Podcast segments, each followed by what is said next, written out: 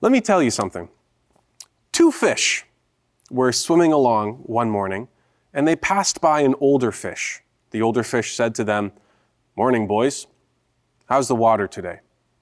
They said, Oh, good morning. Yes, very good. Fine. How are you? And they kept going. A few moments later, one of the fish turned to the other and said, What in the world is water? I, I, hope you find that amusing. The insight of that story is for these fish, being in water is so normal that they don't even know about it because it's all they've known. Today, we are going to be looking at water. To quote David Foster Wallace, this is water. This is something so commonplace, so pervasive, so immersive that we have no clue what it is. If you think about it for a second, what are some examples of, of this in your own life? Something you don't know about because it's so normal. I think of the rotation of the earth. That's always weird to think about. Gravity, for example. In this passage today, we're actually looking at two such examples of water. We're looking at an example in the human position and also the human condition, where we are and who we are. Let's take a look. Let's read it together. This is Romans chapter 1, starting in verse 18. For the wrath of God is revealed from heaven against all ungodliness and unrighteousness of men, who by their unrighteousness suppress the truth. For what can be known about God is plain to them because, because God has shown it to them. For his invisible attributes, namely his eternal power and his divine nature, have been clearly perceived ever since the creation of the world in the things that have been made, so they are without excuse. Now let's go to the other side. For although they knew God, they did not honor him as God or give thanks to him, but they became futile in their thinking, and their foolish hearts were darkened. Claiming to be wise, they became fools and exchanged the glory of the immortal God for images resembling mortal man and birds and animals and creeping things. Did you catch it? Did you see it? God's word is saying there's something about us, who we are, and where we are, the function of our terrain and our property as people, that's so common, it's so obvious, and we've never caught it before. What's strange is, at the very start of this passage we're looking at today, it begins with the word for. Let me circle that. Uh, for. That's kind of like beginning a paragraph with the word because or therefore or consequently.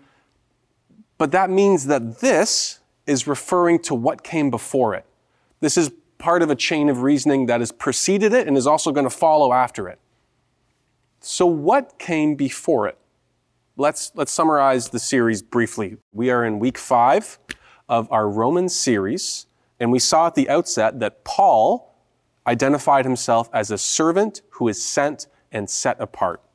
In verses 7 to 15, he addressed the church in Rome, and he gently reminded them that the mission is mutual that the body of Christ is all on the same team and that this should breed support and camaraderie and encouragement and should quell feelings of entitlement or jealousy.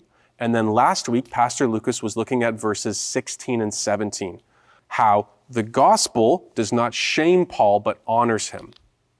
Specifically, that it's the power of salvation to all who believe. The gospel, the good news, is salvation, the saving thing to those who believe. And this salvation, it doesn't merely refer to the fact that when you pass away, your disembodied consciousness will float up to heaven.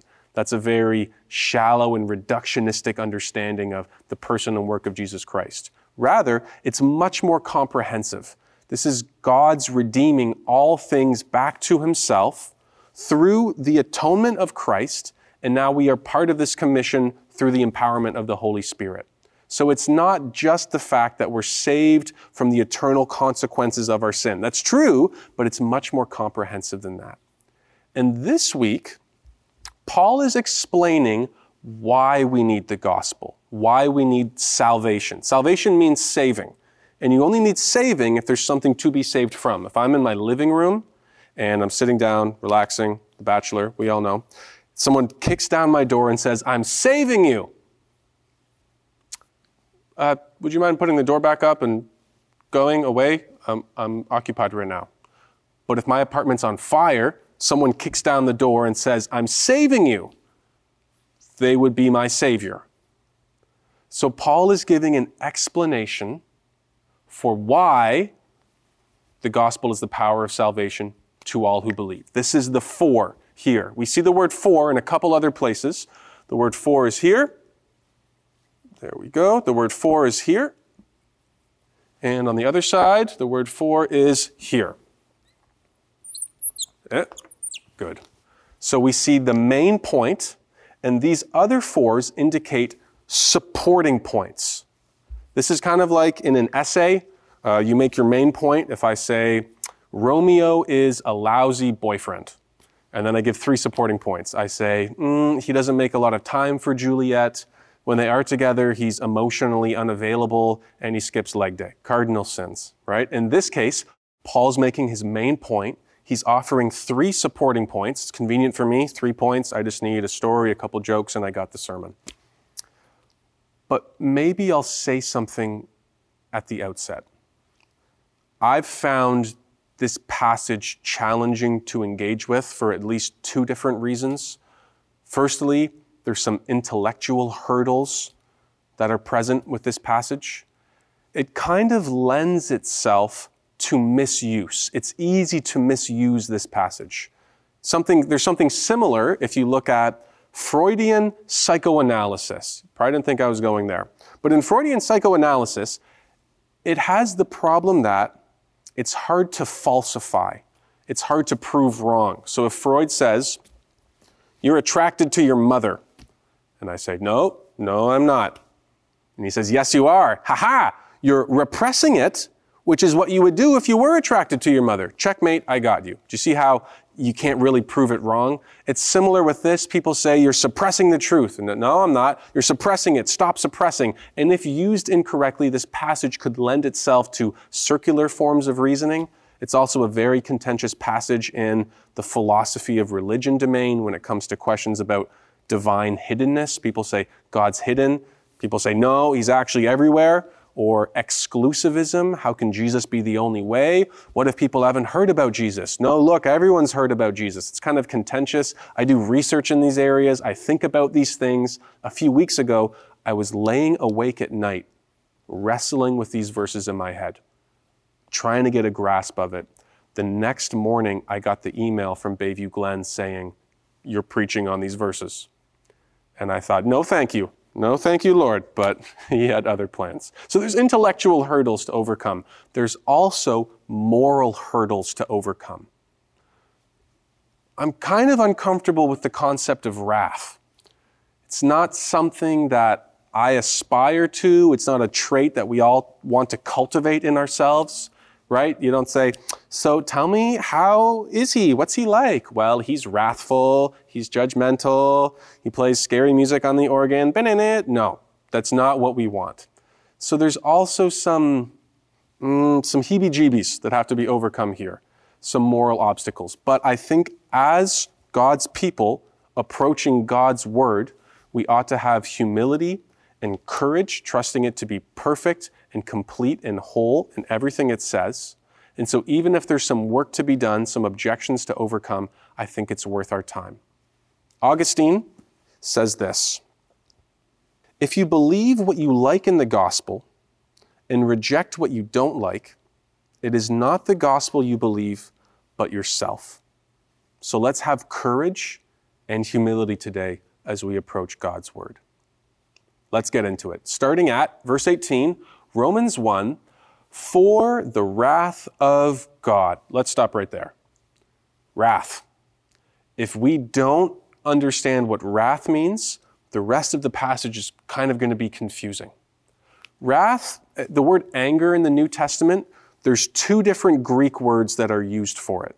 One of them is used here, and it's not what we think of when we think of wrath.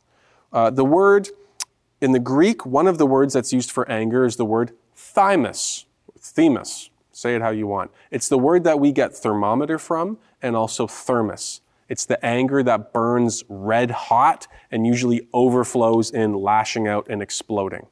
Here's an example. Let's say you're at the grocery store with your mother. looking at fruits and vegetables. You're looking at a bag of apples, kind of expensive, but I'll treat myself.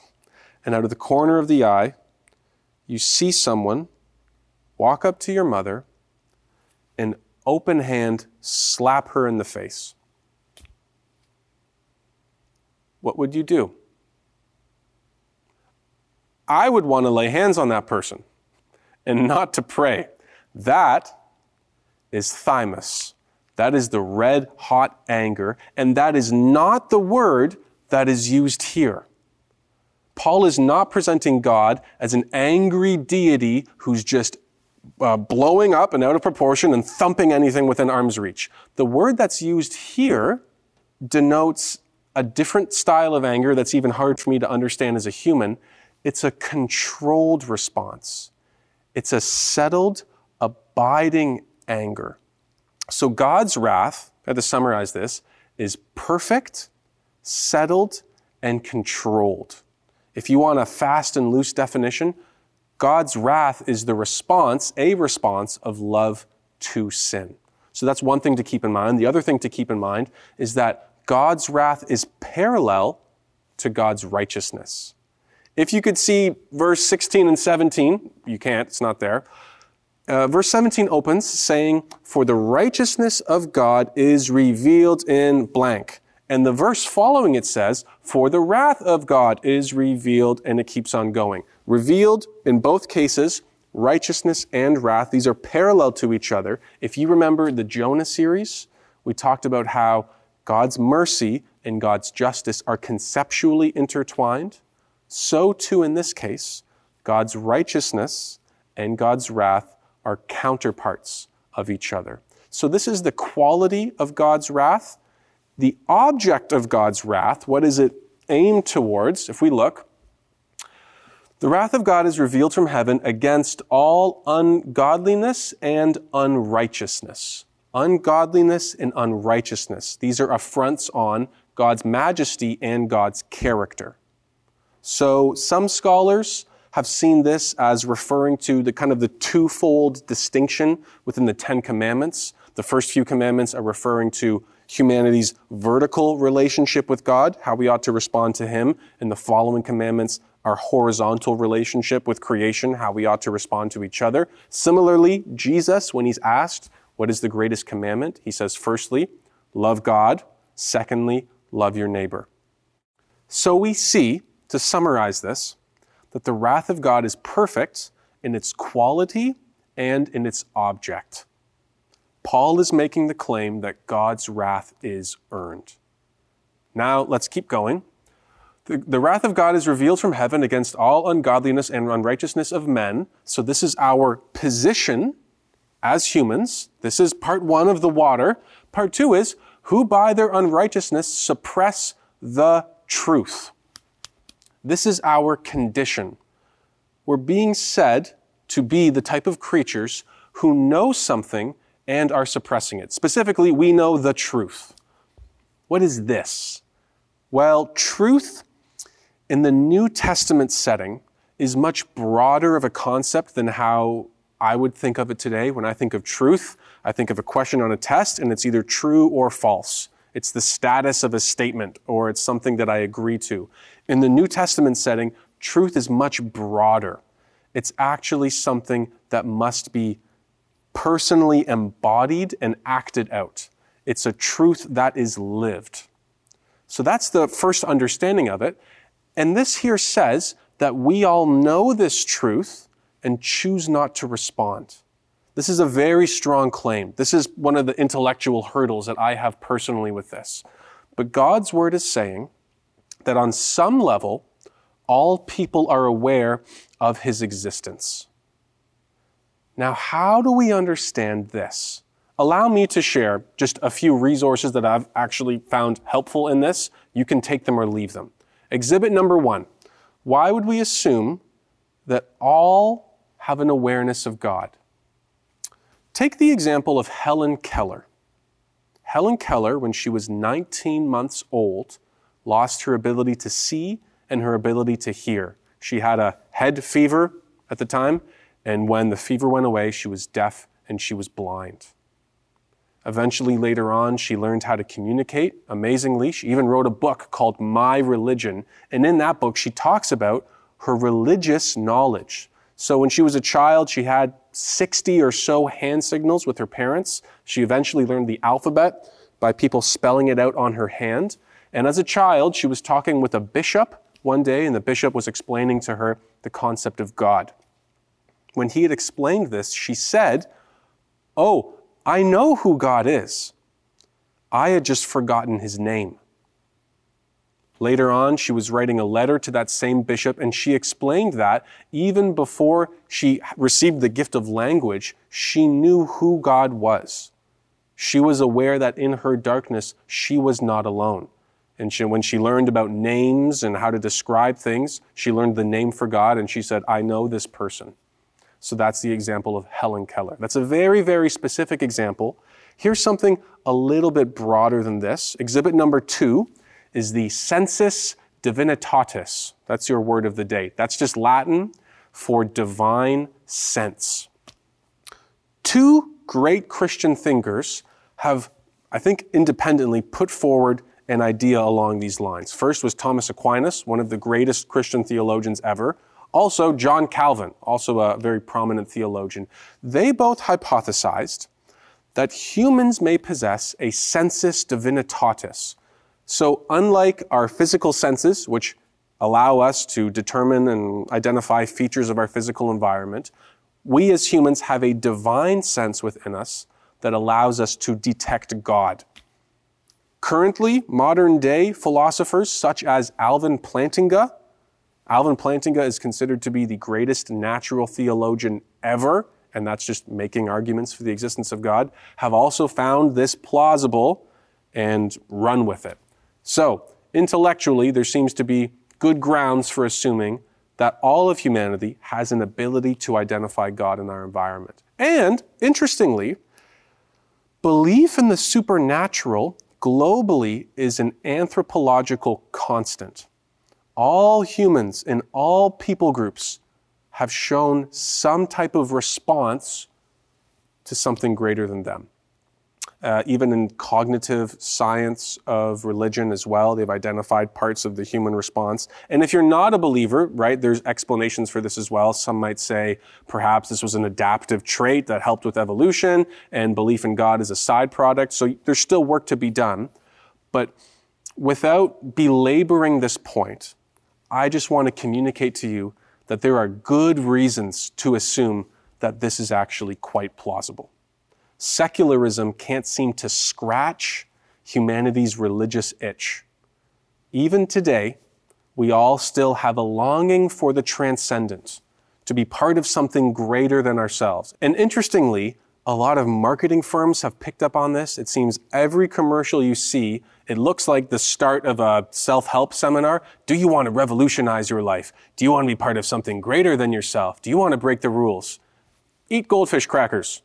Buy Subaru. Drink smart water. X, Y, and Z. So, God's word is saying that our problem isn't with our knowledge. We know enough to be held responsible for it. The problem isn't with our heads, the problem is how we have responded to what's clearly shown. And how have we responded? Well, it says we suppress the truth.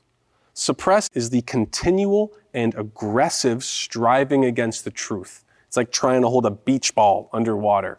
And the effect of it, as it says here, is that their foolish hearts were darkened Claiming to be wise, they became fools. If you look at the book of Proverbs, the wisdom literature in the Bible, fools, similar to the word folly, refers to a moral obtuseness, a persistent and purposeful stubbornness. It's not just lacking a certain fact in the head. And the consequence of this is that they became fools. They exchanged the glory of the immortal God for images resembling mortal man and birds and animals and creeping things. And this threefold distinction between animals, birds, and creeping things, commentators understand this as Paul referring to the fall of all humanity in the creation story with Adam and Eve and the garden. So Paul is saying here that we all know, we all know better and we've chosen not to respond. We've actually turned and worshiped other things. And this is an interesting claim. He's saying that as humans, we are worshiping things. It's not if you worship, but what. So if you don't respond to what God has revealed in reverence, in awe, in worship properly, you're going to do it with something else. And you think, hey, Sawyer, why should I believe you? Well, don't, don't believe me just because I'm the guy up on the stage. There are also non believers who've picked up on this. For example, at the very start of my message, right, I quoted David Foster Wallace, This is water. Later on in that speech, he also talks about this. Let me quote this David Foster Wallace, not a believer, actually, but a very prolific writer, uh, one of the most popular writers in the past few decades. And good writers are excellent at understanding and portraying the human condition. So he says this Here's something else that's weird but true. In the day to day trenches of adult life, there's actually no such thing as atheism. There is no such thing as not worshiping. Everybody worships. The only choice we get is what to worship. He goes on, I'll paraphrase a little bit. If you worship money and things, is that where you get your meaning from? You'll never have enough. If you worship your body, your appeal, your beauty, you're always going to feel ugly. And as age and time start to take their toll, you're going to die a thousand deaths along the way. If you worship power, you're always going to feel weak and scared. You're going to be seeking more power to try and numb yourself from your own fear. If you worship your intelligence and being smart, you're always going to feel stupid. You're going to risk being found out and being shown to be a fraud. And the insidious thing about all of these is not that they're evil or sinful, it's that they're unconscious. It's the way that day to day they slowly reorient what we're pointing ourselves towards, what we are ultimately valuing or valuing as ultimate. And the so called real world, the world out there of man and power and politics, it hums along to this tune, operating in its own little pool of fear and anger and frustration and craving and worship of self. And it's harnessed these forces in a way that's produced an extreme amount of comfort and pleasure and freedom. And so now we all have the freedom of being the lords of our own skull sized tiny kingdoms alone in the center of all creation. Idolatry, then, to use that churchy word, it's not a finger wagging of getting the wrong answer. Idolatry is a problem of misplaced hope, of misplaced desire. The Greeks defined humanity as Homo sapien, that means wise man or thinking thing.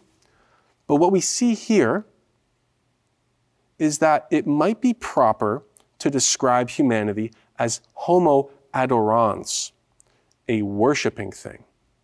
C.S. Lewis says this in The Weight of Glory. It would seem that our Lord finds our desires not too strong, but too weak. We are half hearted creatures, fooling about with drink and sex and ambition when infinite joy is offered us like an ignorant child who wants to go on making mud pies in a slum because he cannot imagine what is meant by the offer of a holiday at the sea. We are far too easily pleased. Lewis is saying here that we have a Stockholm syndrome with sin. We keep going back to the thing that keeps hurting us. So, to put this maybe in like a chain link, you are what you love and you do what you are. So you do what you love. If you love improperly, you will do improperly. And how do you find out what you love? If you asked me what I love, I would probably say these things. But is that what's actually the case? I would say this. What comes to your mind when you're laying in bed at night in those terrifying moments between when you put the phone down and when you fall asleep? What naturally comes to the front and center. Center. What do you want in this life? Imagine this. Imagine you have a relationship with someone. It's a meaningful relationship. It's actually the most meaningful relationship you could possibly have. You were created, firstly and foremostly, for this relationship in particular. And you decided to see this person once a week. See, not even. You thought about this person once a week. And during this weekly time where you thought about the person, it was always mediated. You were just watching someone talk about this person. So we're a few steps removed. And hopefully, their talking would only last 45 minutes. An hour, mm, tops. But if this thing went on for more than an hour, you would actually complain. The whole time you were there, you were just thinking about getting out of there. Do you think this relationship would thrive? Do you think this relationship would flourish?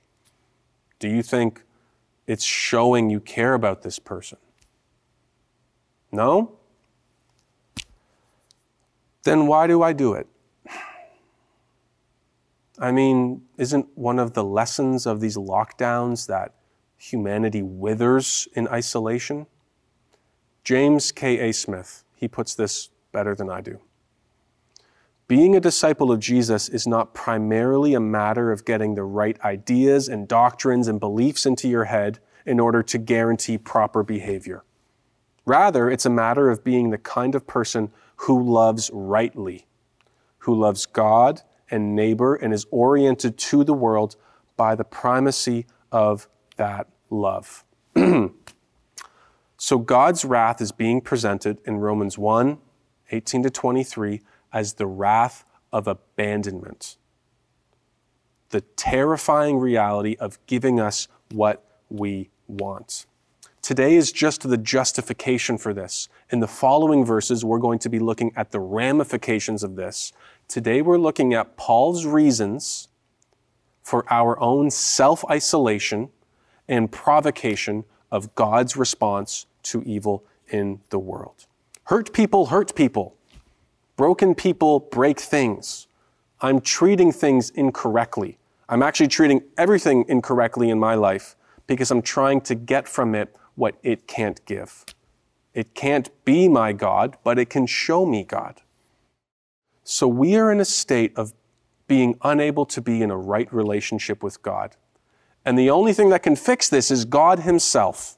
So unless God gives me Himself, I'm in trouble. And He did. But just like how a fragmented person is unable to receive love, so too we were unable to receive God's gift of love, Jesus, and we had him tortured and executed in the most brutal way we knew at the time. Yet, in the most ironic turn of human history, God used this death as the means of redeeming us back to himself.